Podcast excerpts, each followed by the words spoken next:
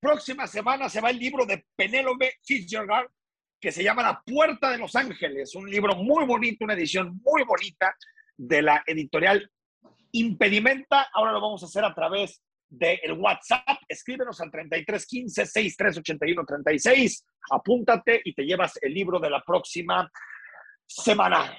Enrique Vázquez nos presenta películas y series que ver este fin de semana. Tocayo, ¿cómo estás? Saludos a ti, Tocayo, por supuesto, para tu auditorio. Ya estamos listos para compartir la opinión de las películas que tuve oportunidad de ver en la semana y también hay una recomendación para acudir a las salas de cine, a las que, como ya saben, hay que ir con todas las debidas precauciones. A Netflix llegó La cabeza de la araña o Spiderhead, la película de Joseph Kosinski que hizo antes de eh, su exitosa secuela Top Gun Maverick con Tom Cruise, que eh, sigue en la cartelera con buen éxito, por cierto. Kosinski en La cabeza de la araña o Spiderhead ofrece una historia menos vertiginosa en un futuro más o menos próximo, no tan lejano, en donde Chris Hemsworth y Miles Taylor encabezan un experimento con drogas químicas o de diseño para ser probadas por presidarios a quienes en recompensa les condonan tiempo en sus condenas para recuperar su libertad. Hensford es el millonario que encabeza el experimento y Miles Teller el presidario que cumple su castigo por haber ocasionado un accidente mortal a causa del alcohol. Las drogas experimentales son inyectadas a varios reos para manipular determinadas reacciones, sentimientos y sensaciones. Posteriormente a esto, los propios reos tienen interacciones entre ellos mismos sin que estén enterados a detalle la función o finalidad de esas sustancias.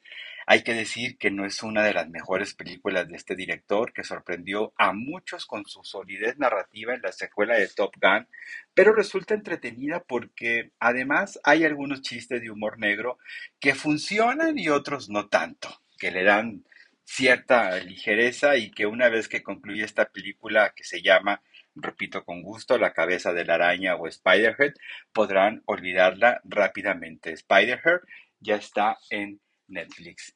Para quienes prefieran algo alejado del thriller futurista, en Apple TV Plus ya está disponible Shasha Real Smooth, a la que le agregaron A Bailar, una comedia romántica, a la que le insertaron una historia de crecimiento y madurez de un chavo de 22 años, que está interpretado por Cooper Rafe, que también dirige la película, además de que se hizo cargo del guion, y en donde se enamora de ni más ni menos que de Dakota Johnson.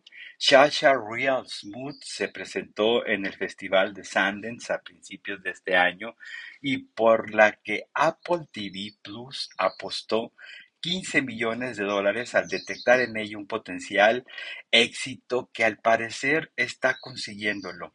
No hay nada nuevo en esta película. Es la historia de un chavo que se gradúa de la universidad, regresa a la casa familiar, consigue trabajos mediocres y además tiene delirio por las mujeres mayores que él. Y ahí es en donde entra la hermosa Dakota Johnson en su personaje de madre soltera de 29 años. Sin adelantarles demasiado, la historia es sencilla, a veces un poco insoportable por las decisiones del protagonista, que no deja de sonreír en toda la película y desarrolla un rol masculino generacional que ha hecho clic tanto en hombres como en mujeres de estos tiempos. Shasha Real Smooth a bailar la encuentran desde ya en Apple TV Plus.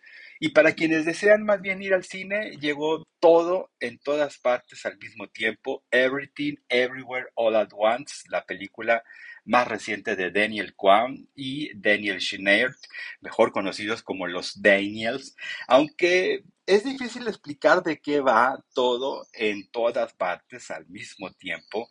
En general puedo decirles que es un cúmulo de referencias cinéfilas, de nostalgias mezcladas con elementos de películas de superhéroes y sobre todo con los tan llevados y traídos multiversos que han dado por desarrollar en películas de Marvel. Pero si no son partidarios del cine de héroes en mayas, no se espante, es una realidad, todo en todas partes al mismo tiempo. Es eh, una frenética y extravagante mezcla de drama familiar y de inmigración china en Estados Unidos con una delirante historia de acción llevada a cabo simultáneamente en varios universos.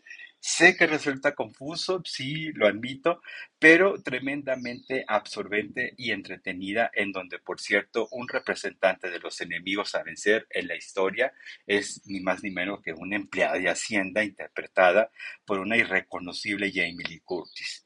Y mientras todo eso sucede, reconocerán guiños de películas de Kubrick, de Wong de los Wachowski, de Tarantino y hasta de Ang Lee con El Tigre y el Dragón, en donde también intervino la protagonista Michelle Yeoh.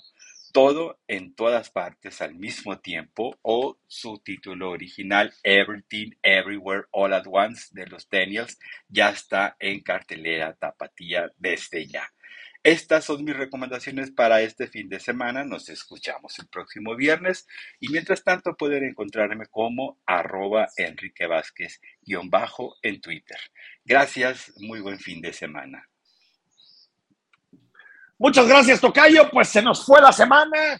La próxima ya nos adentraremos también en el mes de julio, más lluvias, pero bueno, pasa un buen fin de semana. Rodrigo, eres libre de andar. Dos tequilitas para esta noche, Enrique. Eres libre de andar. Soy Enrique Tucen. Nos encontramos el lunes en imagen.